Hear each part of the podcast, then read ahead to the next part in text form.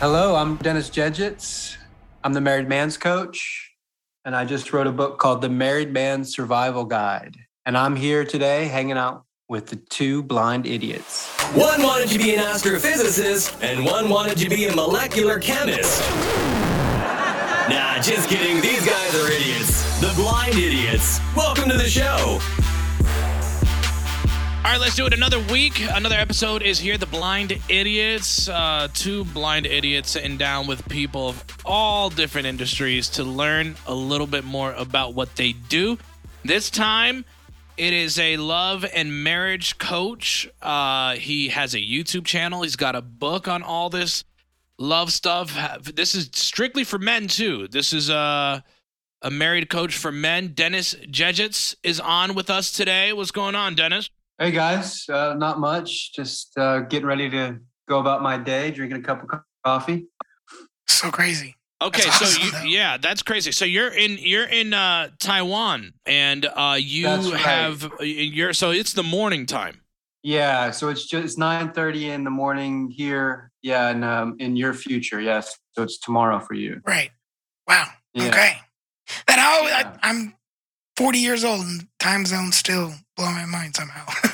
Man, man, I've been like I've been outside the state. I'm I'm originally from Texas, and I've been I've been I left in 2004 and went traveling and traveled and lived in other places. So I've kind of got pretty good at doing time zone math. It's um it's a, it's definitely an acquired skill. All right, so let's jump right into it then. Like tell us tell us just kind of your background. How did you go from the states to Taiwan? Give us a little background of who Dennis is and how you got from point A to point B. Okay, so I mean I went to UT Austin, Hook'em Horns. Okay. and then yeah, and I studied I studied writing, and I studied writing really because I didn't know what else to do. To be honest, I really had no direction. And then after a couple years of, of after graduation, I decided to go on a trip. And then one trip led to another trip and led to another trip until I until I just went to South Korea to teach English for a year in in 2004, and then I ended up coming home three and a half years later and I just saved up some money and then I went traveling to to a lot of different places.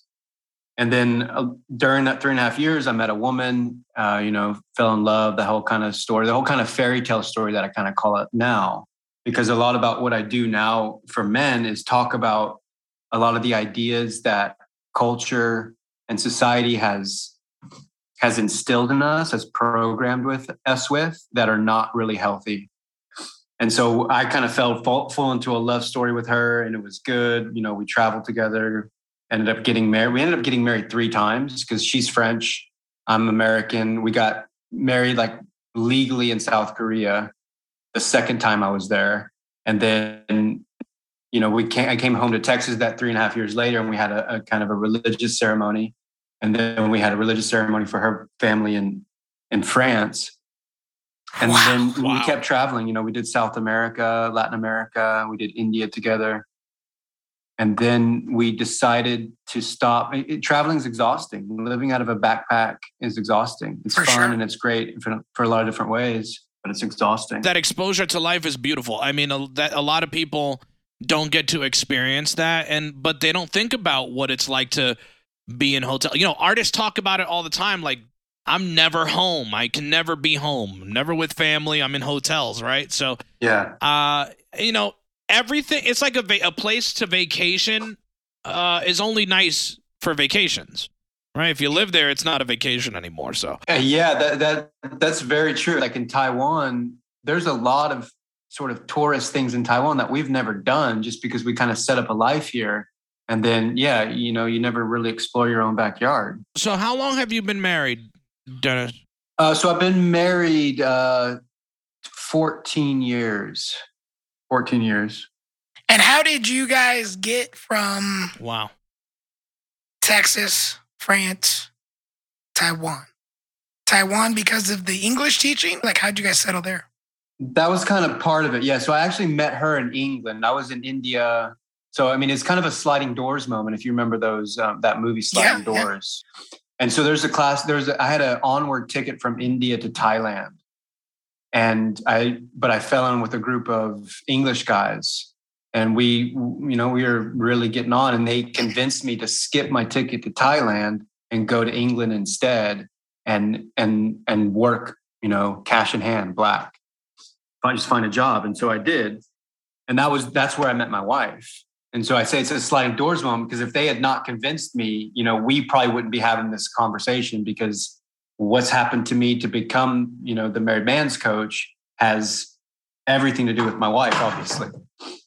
And so, um, so yeah, we met in England, and then and then we traveled. You know, we we we we went back to South Korea. We lived there for a year, got some money, and then we went traveling to. We went back to America, did road trips in America, and then we went to Latin America, and then we went to France, and stayed there for a few months. Then we went to back to California to do some um, agricultural work, we'll say, and and then we went to India together. And then we we're like, okay, this is exhausting. Let's go somewhere. And we wanted to do, we wanted to go somewhere where we can earn good money. So yeah, that's English English teaching in Asia, and then we wanted to learn something useful. And we Korea is a great country. The food is amazing.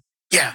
The, the landscapes are awesome. I've heard my significant other, my lady, she was in the Navy and was in China oh. and Japan and took some time to go to Korea in her off time and things like that. And she said, yeah, it's you know Thailand even and, and all those places in, in Asia. And she's kind of yeah. said the same thing that it's uh it's it's very different compared to you know she was born and raised raised in Long Beach, California, and the Asian culture is quite a bit different when you go over there for the first time and just the scenery, um, the way people act, so the you know some of the areas where you are, the streets are just immaculate when it comes to being clean. Um, just mm. the way people maneuver and, and move about them themselves is is is quite a bit different than than America. Yeah, hundred percent, hundred percent. It's very different.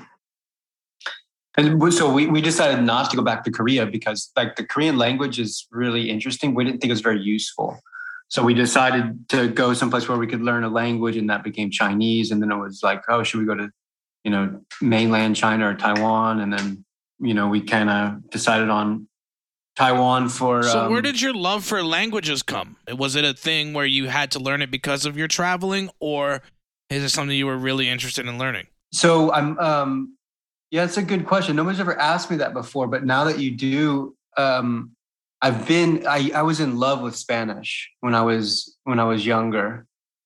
I mean, except maybe in high school, like my high school teacher, like he he kind of like we didn't get along. He wasn't like a and a very interesting teacher, but he really like instilled in me the idea of like the he he he's he piqued my interest in languages. And then I minored it in university and then I traveled in Guatemala, and then so I really liked I really liked Spanish, and then I I really liked I was blown away by the idea that like I'm holding a coffee cup in my hand, that the word cup is not true. It's not. This really isn't a cup. Cup is just a, a label that I put on this thing so, so I can talk about it, but it's not actually the thing. Oh, that dives into the philosophical th- side of things. Yeah, and then and then when you and like understanding that with languages, I was just I was suddenly like, oh wow, I understand my own language, my own language better, and like kind of how to move through the world. You better. saying that blew my mind. I can't even imagine the the thought process of the labels in other like oh my yeah that just that that took my mind through a whirlwind right there like thinking about but, that but it's easy it's easier when you really get it because if you know this is not a cup then you can put then it can be anything else too. You know what right. I mean? When you understand that the word you say is not connected to like the essence of the thing, whatever it is, that it's like movable, well, then sure, why couldn't you use, you know, a word like beizi, which is a Chinese word for cup? Why couldn't you? It's just a word, right? You, you, it, it gives you more flexibility. It becomes whatever you want to apply to that object, right? Yeah, yeah. yeah. And then, you know, I mean, exactly. And so if that's Spanish and my wife's French, so I learned French like say I, I learned Spanish in the classroom and French in the bedroom. Hello, a little bit, my man. A little bit, a little bit different. Uh, a little bit different uh, learning styles there. Yeah, but it's like, and so I learned French, and then I, and then we came here to learn Chinese, and I did a I could have done a better job learning Chinese. Um, like my conversational Chinese is really good. You know, I can go and, and kind of talk to anybody about almost anything for about five minutes. And then when vocabulary kind of starts to get more complicated, I'll I'll quickly lose lose the thread. But I, I just think it's useful and fun to be able to like, you know, kind of collect different sayings and languages. I, I just enjoy it. Dennis, did you did you learn Cantonese or did you learn uh, Mandarin? Mandarin, Mandarin, yeah. And so um, Okay. Taiwan speaks Mandarin, right? Um, same as mainland, but in mainland China they use simplified Chinese. So so Chinese, there's no phonetic system, right? There's hmm. no ABC.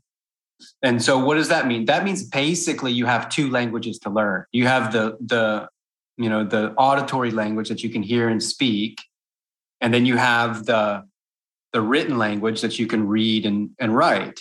And there's no connection, you know, between what you hear and what you say. Like I can tell you a word and you can sound it out because English is phonetic, but you can't do that with Chinese. So in, in Taiwan, they use traditional Chinese characters, which are more complicated, meaning they have more strokes. And it's really like they count strokes, like, oh, it's a five stroke word or whatever. And and in um, mainland China, they are doing, they did simplified. And that's, they just kind of took out some characters to make it a little bit easier. It's not easier. That's so crazy. So, so how many languages can you speak? Uh, I can speak, um, well, I'm a little bit rusty on Spanish. Um, so, I, you know, I, at the height of it, I could speak it very well, French very well. Um, Chinese, okay. So I'd say uh, three and a half, including Okay, okay, yeah. No, that's. I mean, I struggle with the English language, so shout out to you. um, no, that's that's amazing though, and it's it's cool that you like took on. You know, Spanish. I think is a great one. I'm I'm starting to try to pick up Spanish right now. You know, um, big shout out to the apps and things that are out there. Technology is amazing. Um, yeah. especially for learning language. Um, so you know, Yeah. I I think Spanish is just so universal in America today that it's Yeah. it's it's definitely something that could be usable for anybody and everybody. But you know, it's cool that you took on. You know, you you married a, a, a French woman, and then obviously the obvious choice would be to to learn the language. You know, so makes the communication with her and her family and things like that easier. Now, I would assume 14 years, your your wife has, her English is is pretty good at this point. I would assume. Uh, yeah, yeah. Her her English is better than my. She, Okay. she studied English like all throughout um, lycée, which is like high school, French high school, and it's a little bit different I mean, in terms of that, like how they structure the curriculum. And and then she studied it in college. And when I met her, she was like on a working holiday, right? She went to to England to Brighton, England, for two months just to practice English. So her English is yeah. I mean, you might be able to like. T- she doesn't even have kind of like the the French accent anymore, which I guess is good in some ways, you know, and bad in other ways because it could be kind of cute, but also annoying in certain situations. So you know, give and take. Yeah, yeah, yeah. I bet. We'll have to get you back on for the language stuff. The language stuff is is I'm so intrigued by that. So we might maybe Uh, ask you back to come just talk about languages. It's so awesome. But I think you know we want to dive into you know really what we had you on for, and it's interesting because you know this is Danny and I's second project that we've done, and in a past project we we had a love doctor on who gave us a lot of insight from a female's perspective in relationships. And so when I saw your post, it was so intriguing to me because we've never really thought to, to get the information from the man's perspective of a relationship, being in a marriage, kind of the ups and downs and, and the man's point of view and and kind of dealing with what I would assume is kind of what you do now is kind of trained. So do you want to give us just a brief overview of kind of what your mission statement is and kind of what you do with men and helping them be better husbands? Absolutely. So I help married men um, get more out of their marriage without sacrificing their masculinity, and and it's said like that specifically because I think in and and this is my business model is is I'm teaching what I learned when I saved my marriage because my wife wanted, you know, she was not having me anymore. And and and what was going on really is I I dropped the ball in terms of knowing what it means to be a good man or or at least asking that question and looking for the answer honestly in an iterative process. Mm. And so now I I do I mean I do a lot like I, I wrote this book the married man's survival guide and that's uh, the book is there's not I, I, use the metaphor of a wilderness you know uh, that the marriage is like a wilderness and wilderness is great yeah. except you know if a snake bites you and and so there's nine different hazards of sort of the big mistakes that that i see guys making and um, i do i have a, a, group on on facebook the married man cave which is about almost 4000 guys where we talk shop i've got the the channel the married man channel I'm the married man guy turns out it was just kind of happened that way. But I, I teach. Um, so I say I say to men, there's two skill sets that a man needs to have in order to create a healthy, stable, and fun marriage, and that is being knowing what emotional needs are for himself and his wife and being able to meet them at a deep level. Mm-hmm. And the second and and this one is is I think this one's talked about a lot. I'm I'm not certain if I think it's um if if people if sort of pop culture does a good job of teaching men how to do this well. Um, my, the jury's still out on that for me. But the second skill set is completely neglected and it's never talked about, and that's how to uh, cultivate and generate attraction with your wife. Because and and okay. and this is like the plumbing right? The, so the, the emotional needs are like a plumbing in a house right? You need water. You're going to have to you need water to to live to to use the facilities and whatnot. And and that's the lifeblood of anything right? exactly yeah. exactly. And so you need that. They're absolutely fundamental. And you can't have a healthy marriage without without meeting those. Mm-hmm. And and but the the attraction is kind of like the electricity you know and and you could get by without electricity in your house you know? It's it's not going to be very fun it's not going to be enjoyable but you could live there you know? And so so that's what um the attraction thing is most often neglected. Men think that when they get married they're done. And i don't mean i mean i do mean like date your wife but i mean it a little bit more I, it's more than that. It is date your wife, but it's also look at yourself in the mirror and become, you know, 1% better than you were yesterday. Why? Because men value or women value men, high value men. And so, so part of, and this is, there's a lot of uncomfortable things that I talk about because they're very um, contrary to the mainstream narrative. Right. And so I don't know how how deep you guys want to go into that or or not, but that's that's let's talk about it, it, because uh, real quick, I, I know one of the first things that you said that piqued my interest about what you do is when you said society has programmed something. When you say that, when you you know certain things, when you say that, what do you mean by program? What what exactly has been programmed in us that you speak against? So uh, the wife is the one that your wife is the one that she's some she's been chosen for and and, and I so so the idea of the one is a fairy tale idea that there is a magical person who's been selected by you or for you by some supernatural force. Maybe it's god maybe it's you know the universe or fairy magic i don't know. But that idea and i'm a christian i believe in god I believe that God blesses my marriage, but I don't think that God has like somehow set set my wife aside for me in that way. And the reason I don't believe that is because if I were to believe that and act like that, then it would create an unhealthy dynamic in my marriage. It would create a it would create a um a power differential. Meaning like if if if this person, say a man's married to a woman. And he believes that woman is given to him by God, that she's the only one on the planet for him. Well, think about how special that person is. That person is one in like one in a billion special. And so that creates a lot of problems in terms of how you interact with that person. And what I most commonly see is this means like um, men putting up with a wife who cannot admit that she's wrong.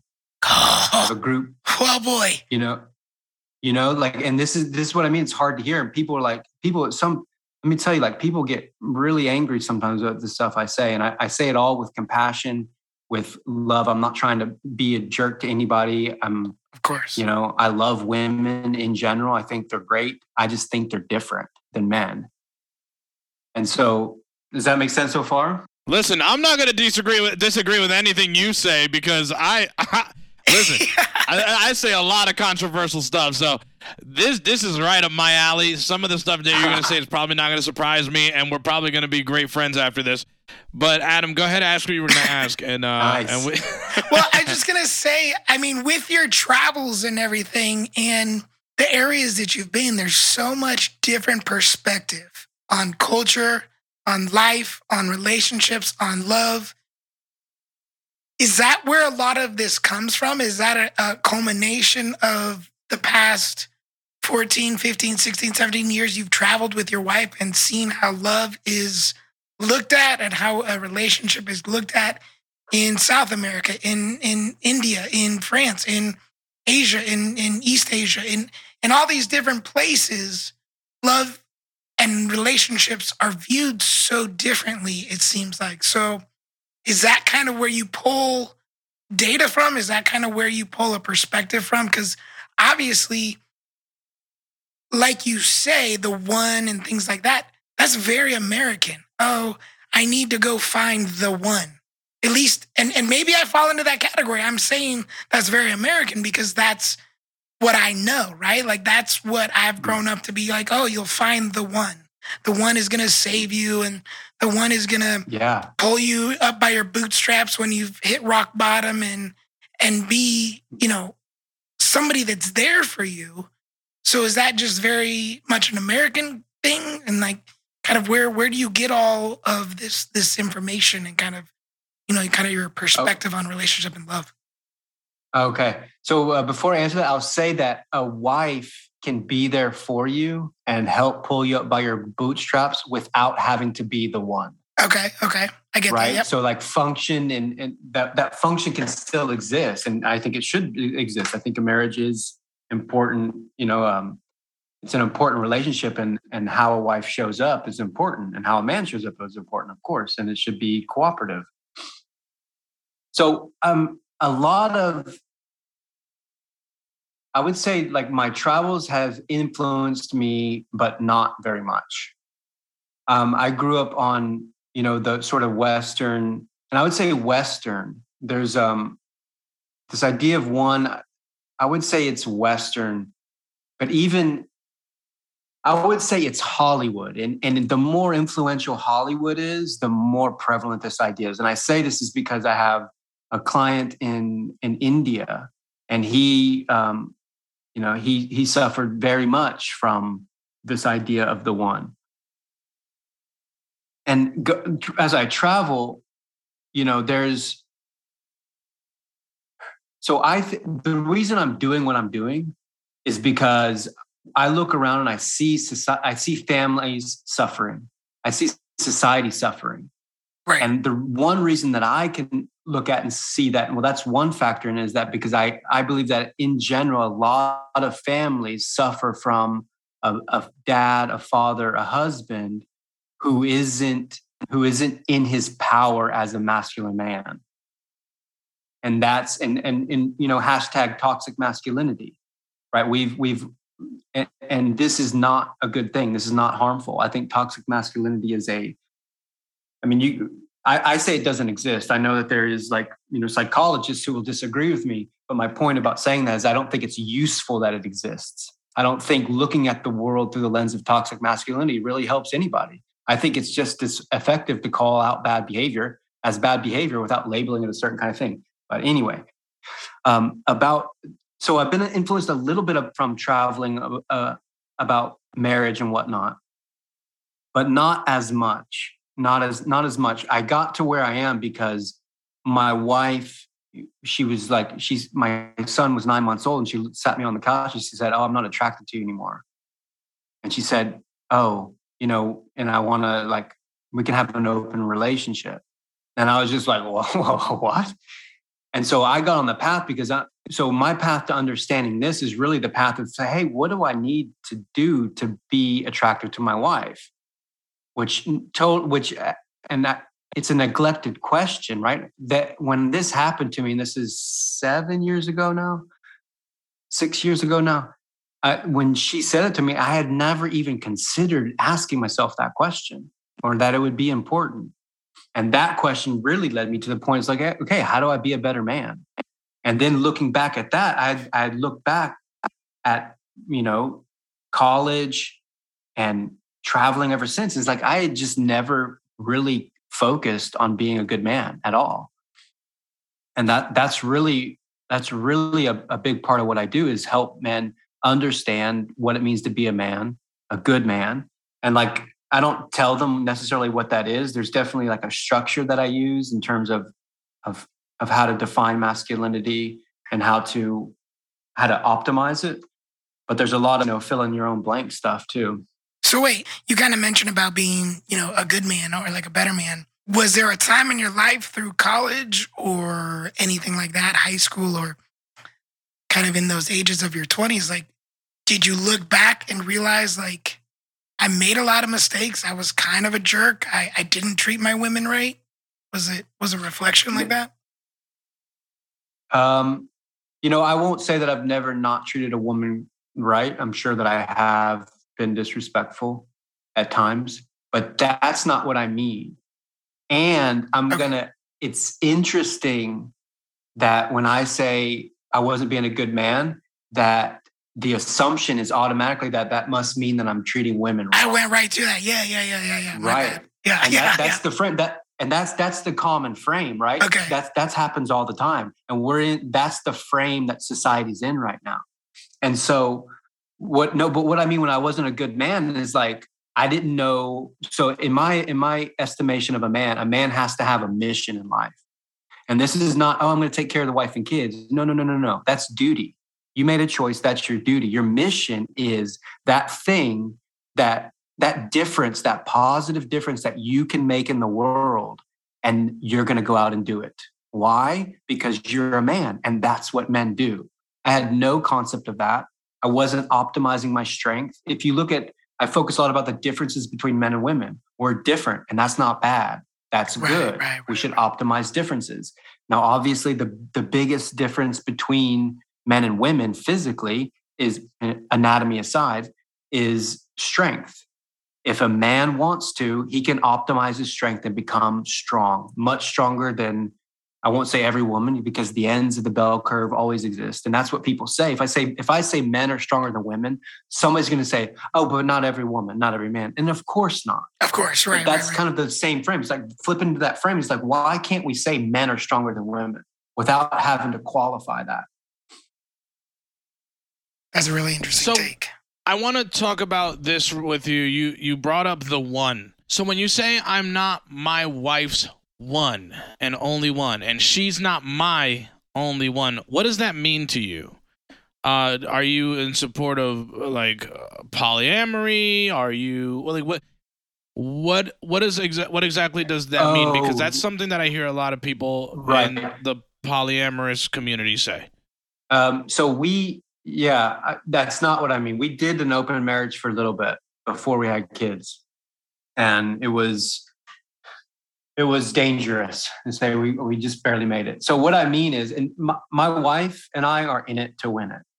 You know, we're in we're married, we're committed to each other in a deep in a deep healthy way, and we want our marriage to last and we want to keep our family together and stable and strong.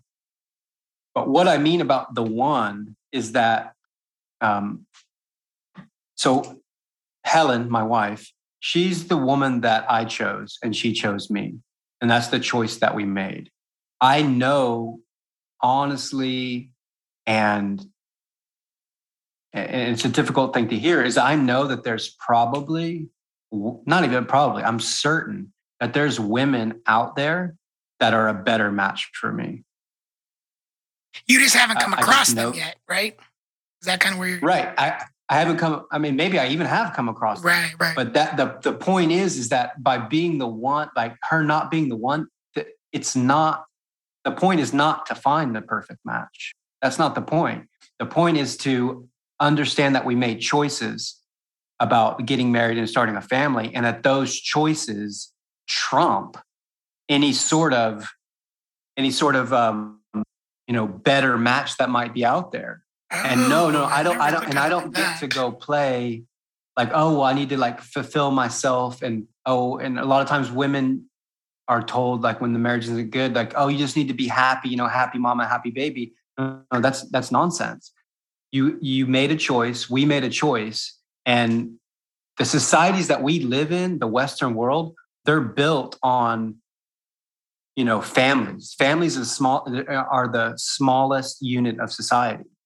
And so if we don't take care of those, then we have a more disruptive society. Obviously, there's other factors as well.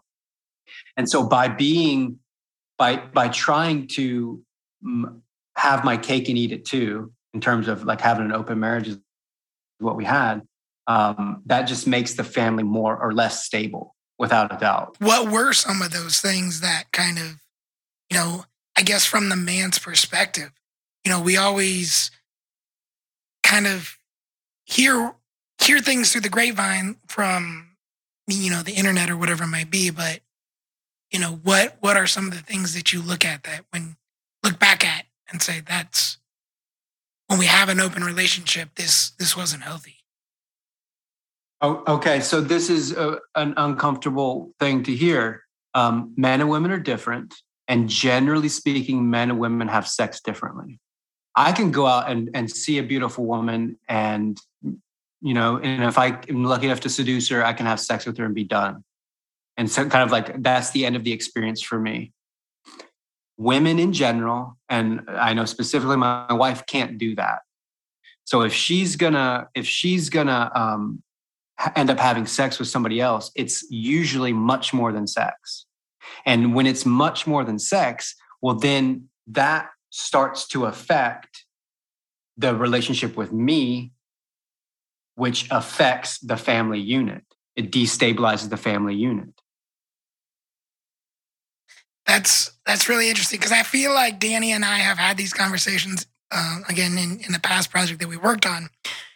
Uh, we were very very loose cannons, and we've kind of touched on that same thing that women, one,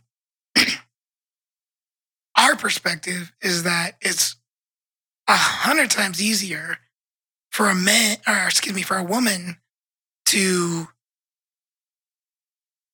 um, have her cake and eat it too in an open relationship versus a man. Because Yeah.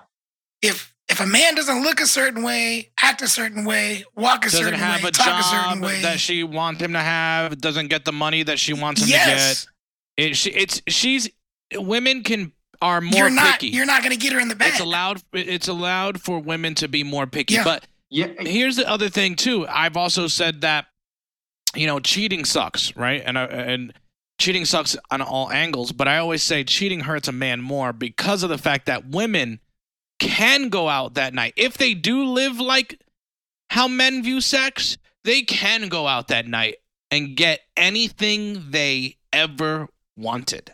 How amazing is that? Exactly. It's a hundred, like you said, it's a hundred times easier.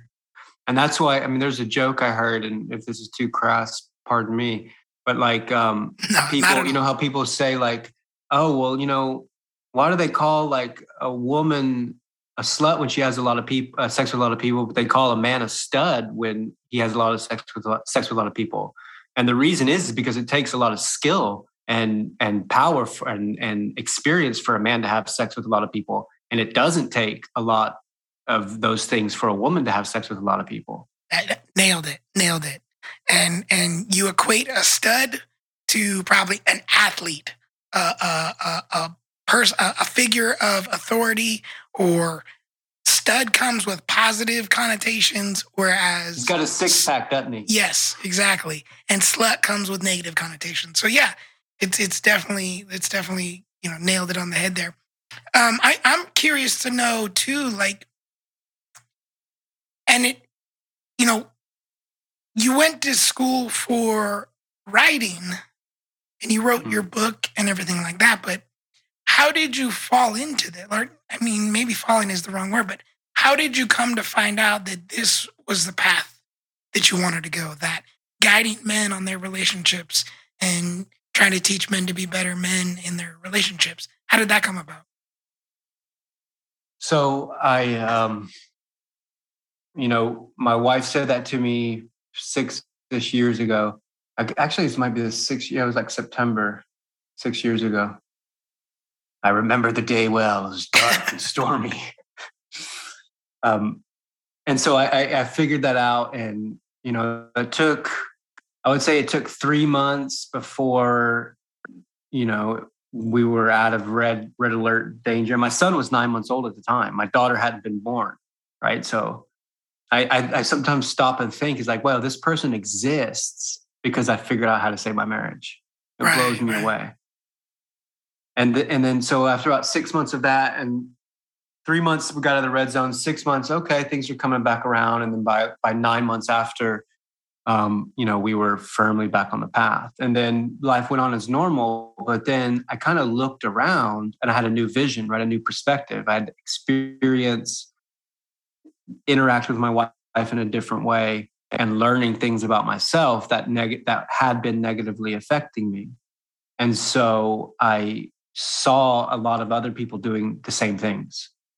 And then so I started I started writing um, started writing some blog posts on it that I, I don't have that blog anymore, but I started writing some some things about it and then talking about it and then and then I started um, it really took off. I wrote um, I wrote something on Facebook and then started um, giving it away on Facebook and then people started getting into my email list and that's that's how I started talking about it and then at you know that was was about two and a half years ago that I started doing that and first kind of like hit or miss and, and kind of iterating the process of of how to do this until you know now growing the the facebook group and whatnot and getting a lot of experience not just learning how to do these things with my own wife but how to help other men apply them to their own lives Well, I think I think it's really important that this this voice is out there for us, right? For men, I think there's so many.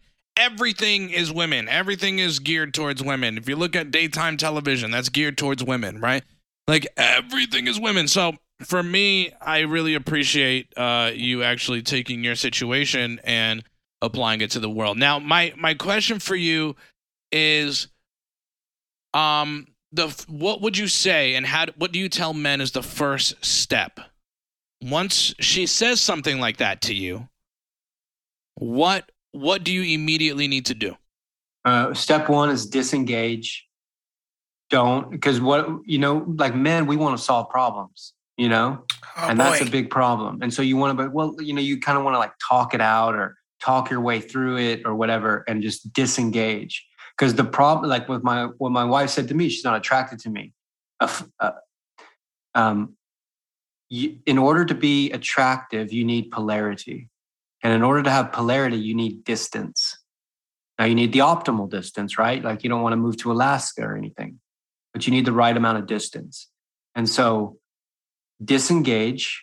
Um, and that doesn't mean ignore, doesn't mean silent treatment. It means you put up the all business front. You know, you don't talk about the relationship, you don't talk about the marriage. Um, you are cordial, you're polite, and if you can muster it, you're funny and charming you kind of go back to um, the old that- friend zone, right? without trying to be. Yeah, I mean, I wouldn't use the term friend zone because it's loaded, but yeah, I mean, Right, right. tend, people don't tend to get out of the friend zone. But yeah, you you you take a step back, you you you um, disengage with trying to be all up in the business of the marriage and, and the relationship, and then and then you take it as a big signal that something's not right in you as a man that you've not grown up you've not developed some kind of value and that you take it as a signal. You give yourself a long, hard look in the mirror, and then you start answering that question. It's like, okay, how how could I have done this better? How do I need to be a better man? And you get into the gym and you lift heavy things. Like it's not, you know, lift heavy things. It's it's important for you as a man in terms of your testosterone. If you do compound lifts like deadlift and squat, you're going to and do them properly. You know, of course, like if you don't know how to do them, then learn from a professional how to do them. But your body's going to produce more testosterone. And that's going to help move you towards being more masculine man, which is going to help you be more attractive to women in general, whether or not your wife, you know, if it's too late for some men, it's too late for some marriages. That's just the reality of it. So that's what I tell you know when men come into my coaching program. I can't guarantee them that oh I'm going to get your wife to you know be attracted to you again, but I can guarantee that if you do what I do, other women will be attracted to you, and maybe one of them will be your wife. I, I can't promise that.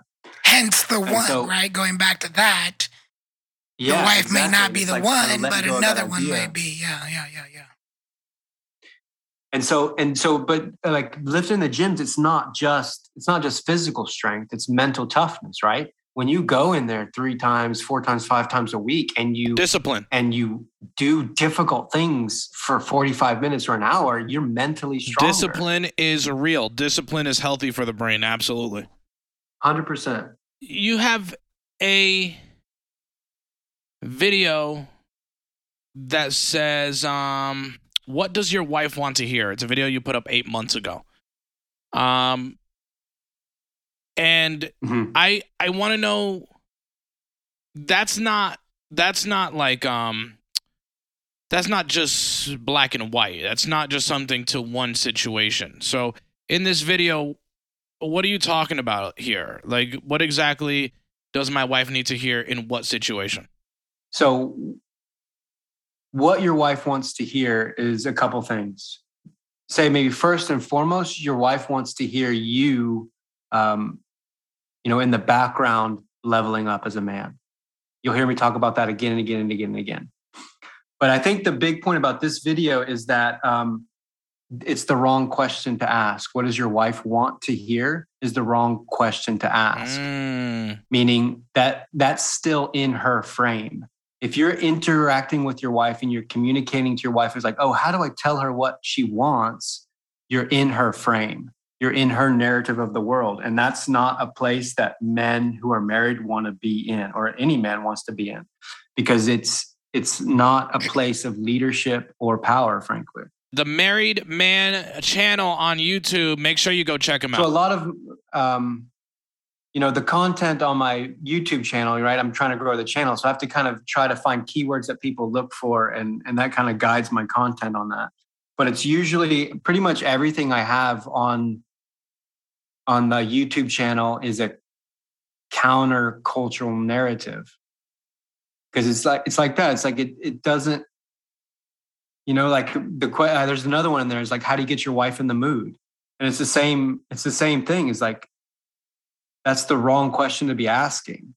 Because if you're, you know, when a man is on point, when he's on his A game and he's in a healthy relationship with his wife and assuming there's no, you know, medical issues or whatever, then it's not about getting your wife in the mood, you know? I mean, she might reject you from some time, from one time, or sorry, from time to time, but in general, that's not it's not an issue. It's just you guys have sex because you know why? Um, people hate to hear this, but sex is a necessary part of a healthy marriage. A healthy sex life is a healthy is a necessary part of a healthy 100%. marriage. Thank you. In fact, Preach. yes. Say that shit louder. yeah, exactly, right? But here's the thing is like so people think, "Oh, well, you know, you just care about the sex whatever." Like I talk to guys almost every day who've been months since they've had sex. And and that is not healthy that's not healthy for the man. It's emasculating. It kills the self esteem. I'm not sure about this, but there might even be like arguments about it being biologically unhealthy for his health. But the thing is, is like people don't, an unspoken contract in marriage is that when two people get married, they exchange, they both exchange sexual exclusivity. Your pussy is activity. mine. That's what it is. That's what it means when you marry me. Yeah. yeah, it's So- true though. It's true though. It's true though. He just said it. It's He's more aggressive. Sorry. no, no, no. All good. I all just good. said it in more in a And so, vulgar like- way, but you know. so there's but that's the thing is like people people and and this is what i see is like and i'm not talking about any specific but i see in general i see culture and i hear from other men is that women try to shame men for this like you know it's been a month it's been a month since the guys had sex and and then his wife's telling him oh that's all you're interested in. Well that's just that's just trying to shame him for for like expressing himself like it's not expressing himself but for trying to live out a natural biological impulse and part of the marriage contract. Because if you take sex out of marriage it's it's it's un, it's another relationship. It's not a marriage anymore So I I wanna I wanna um just drop a little scenario on on you, I guess. And and this is this is Yeah. actually um something that I, that I've experienced. This is this is my own experiences here, and I just want kind of your perspective on it. In a relationship, and your partner from a man from me to my my lady, there's an a constant wanting to debate. So it's, hey, X, Y, Z. And and I apologize. I'm I'm I'm drawing a blank on a, on a It's- specific it's thing, fine. but um, there's before even just acknowledging, you know, it's not even something that needed to be debated. It's just an you know, I'm saying X, Y, Z, just acknowledge it. Let's keep it moving, yada, yada. The response immediately becomes a debate or becomes a rebuttal.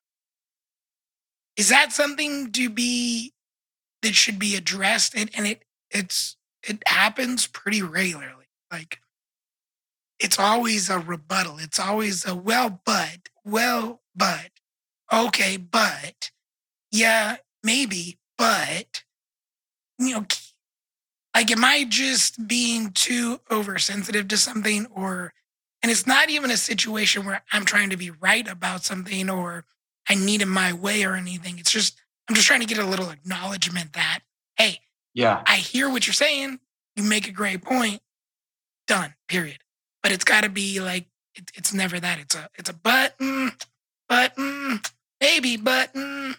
You know, is that normal? Yeah. Or what what can you do to address Uh, that? well i mean uh, i don't know if i'd say it's normal or not normal but Yeah. that's what I- that's what i'd call a, a frame test. So you're because so frame is the narrative it's um, frame is the meaning that you give an event a situation. And you're always doing it and danny's always doing it and your wives are always doing it. You're always coming up with a frame. You're always giving meaning to the world around you. Now what happens is when uh, conflict arises when the narrative that you and your wife give to a, to a situation don't line up. And this is normal um, this is normal i'd say in, in a lot of marriages because there's not an agreed upon frame. So and, and this is not something that you necessarily agree on consciously it's just over time the frame is developed it's unconscious everybody knows what it is but but is not talking about it. Right. So uh, what's happening is that there's a frame test there. So either um, she's testing you for to see how tough you are, to see how strong your frame is, and and maybe it's like a bit, a little bit of a bat, bit of a battle for control, for power, a power struggle. For sure. Now, so I do another controversial thing that I prescribe is I, I, my wife and I live it. We have a husband-led marriage, and that's what I that's what I prescribe. And I know um, that's really an unpopular idea here uh, in 2021, but um, so in terms of being a leader of the I'm all the family, way- and I, I'm I all say every man's got to my from my worldview, from my philosophy, m- man's got to lead his family. That doesn't mean that you have to uh, um, overtly get your wife and kids to call you leader or anything like that. It just means that being the leader of the family means knowing, um, having your eye on the ball of your family's emotional needs and being able to meet them at the high level. The person who can do that is the natural leader of an organization. And I think people would look at that and say, or hear that and say, "Oh, you just want to be the general. You want to be the admiral." And it's not even exactly. that, right? Like it's it's not. Well, I mean, if it's a general, it's like I mean, it's George Washington leading the charge. You know, it's not Right. it's not some boss with his feet on the desk smoking a cigar. It's like you go first. right, right. oh, there's not enough food. Okay, you eat last. You know, like whatever it is, it's like you, it's a service based leadership. You know, like I'm Christian, so it fits into my narrative, but it doesn't have to be. It's just like, hey, it's your duty as the man of the family to serve your family. And this this resonates with men. Like men know it deep down, like, hey, they are there to serve their family. I agree with you, and I think the problem is, um, I think the problem is a lot of social media, a lot of these people who want to be quote unquote woke, right? Uh, they've completely taken out the um, the value or or what exactly a man's position is.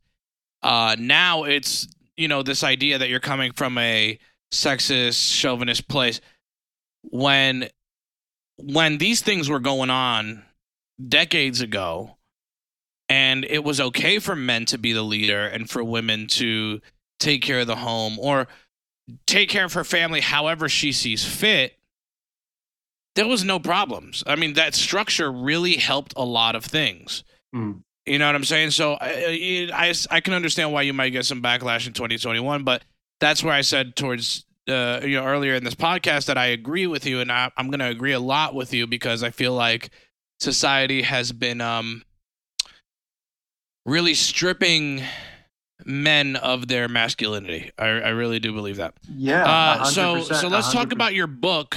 Okay, can I can, before we do that? Can I kind of come back to um, Adam's like kind of the well, but so I would look at it like that, like it's a frame challenge, it's a it's a power struggle, and then so how do you do it? Is is what you have to do, Ad- Adam, or any man you know who wants to sort of make things better? Is you got to look in the mirror, and you got to be, you know, when you say something, are you saying it? Is it? Do you have all the pieces? Are you are you seeing the big picture? Have you and if if what you're saying is a decision, have you done all the math? Are you sure that this is the best decision? And you have to do a lot of sort of background work before you open your mouth and say something. Right?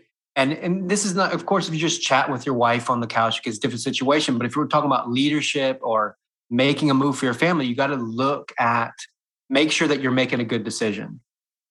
And then when your wife says, and then once you know that, you say something and you're, you're certain about that. It's as good as I can do right now. I might be wrong still, but it's as good as I can do. You make a decision. And then when your wife says, well, but you listen to that but.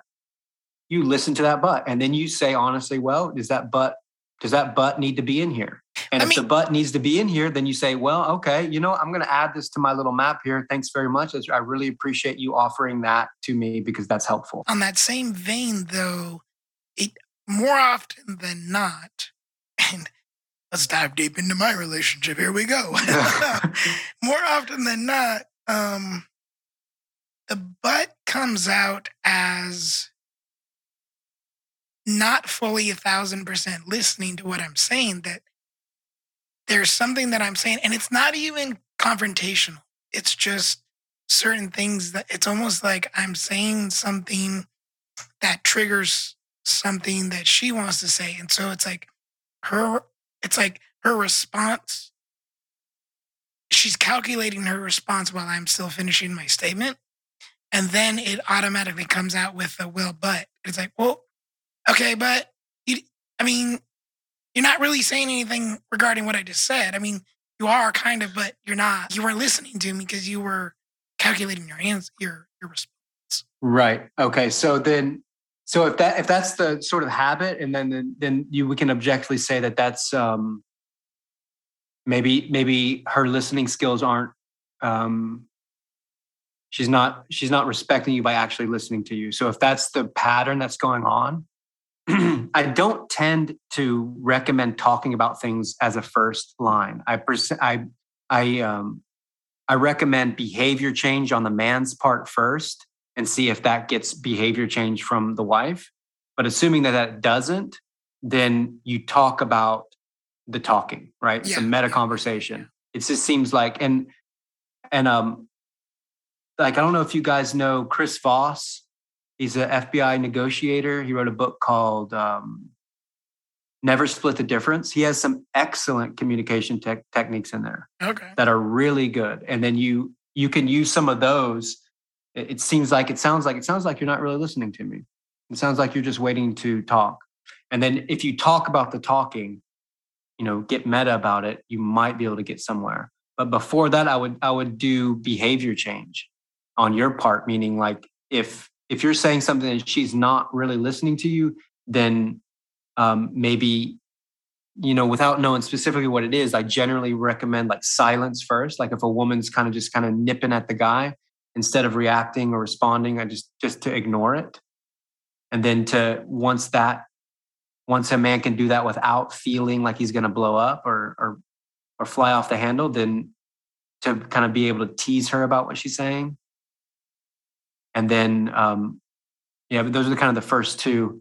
Does that make sense? I don't know if that's helpful. Yeah, yeah, yeah. No, it, it definitely does. And I and I and I I I learned so I am I was married once and divorced and learned a lot from that relationship. And that is carried Right. over to this relationship. So my communication skills are ten thousand times better than they were right in my in my previous marriage and i try to apply a lot of that to this relationship so and it, and and we're very good at communicating to one another i don't want to make it sound like we don't but you know there's just times where it, it really kind of the temperature starts to rise a little bit it's like ah you're not listening like and and you know i i i'm very good about just kind of taking a deep breath and letting it go and maybe that's You- me being a little bit of a bitch but like Well, do you, I- yeah, because if, if it's a if it's a consistent thing, like do you ever say so like a, a boundary or a sort of a a, Yeah. a nonviolent communication is like I, I you know I feel like you're not listening to me. I feel like I or I feel like I'm not being heard here. And I don't know if you've done that, you know, because if it's a pattern like that, then you keep coming back. And this is kind of using um, you know, female prerogative or maybe feminism against not against them, but using that style of communication. But you come to your feelings, right? You say, I, I really For feel like. I'm not being heard. And if That's- she if she dismisses that, then you say it again, you know, broken record, say it again. And if she continues to d- dismiss it, then you say something like, Well, my feelings are valid. that's definitely something that I've been using more. Is that uh, Yeah. uh, But I hey, so like the last thing about that, what I say is like be um, ask yourself, whose frame are you in? Right. Whose frame are you when you're in this situation, whose frame are you in?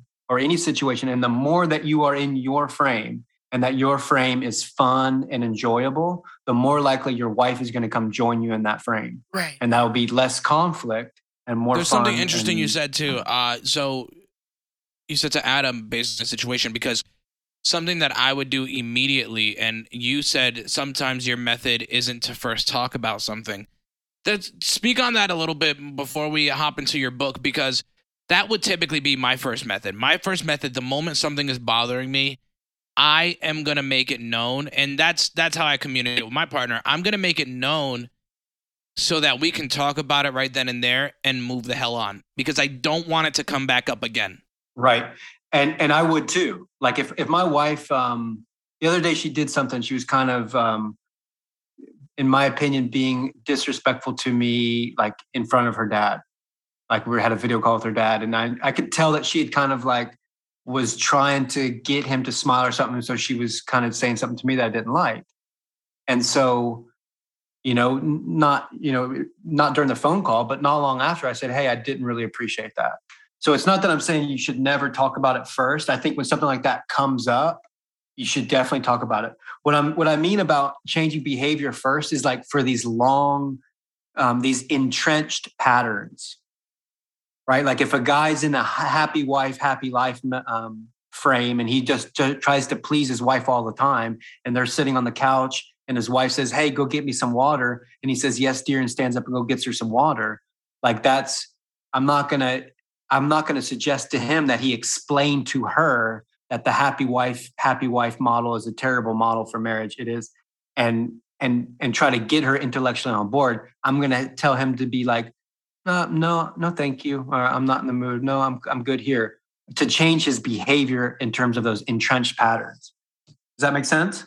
Absolutely. Uh, let's talk about your book real quick. What is your book about? Uh, where can they find it, and how can they get in contact with you uh, to get some of your coaching if they're having some issues in their marriage? Right.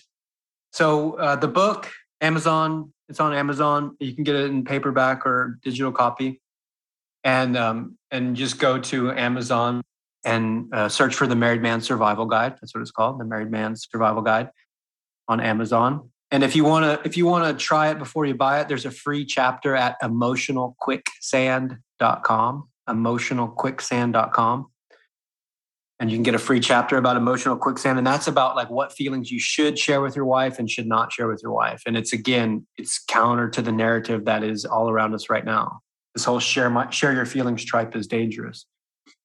Um, in terms of how to find me, um, I hang out a lot on Facebook at the Married Man Cave, and you could just go to the marriedmancave.com and it'll take you there. Um, and you can find me on Facebook, or if you um, if you go to emotionalquicksand.com and you and you get that chapter, you'll be on my email list, and and um, I'm happy to respond and talk to just about anybody. That's awesome. Wow, that's really cool, Dennis. Thank you so much for your time, man. We really appreciate it. Uh, I think there's really valuable information you gave us here. And uh, we're definitely going to have to have you on again because I love relationship talk. And I really feel like there needs to be uh, more of that in world, especially to figure out relationships and navigate through relationships uh, from both genders uh, respectfully and healthily, right? So, yeah. Thank you so much, man. We really Make sure to appreciate get Thank you, this book, Danny. Thank Go- you, Adam. Show him some love. I'm happy to be here. Yeah. Appreciate it again, Dennis.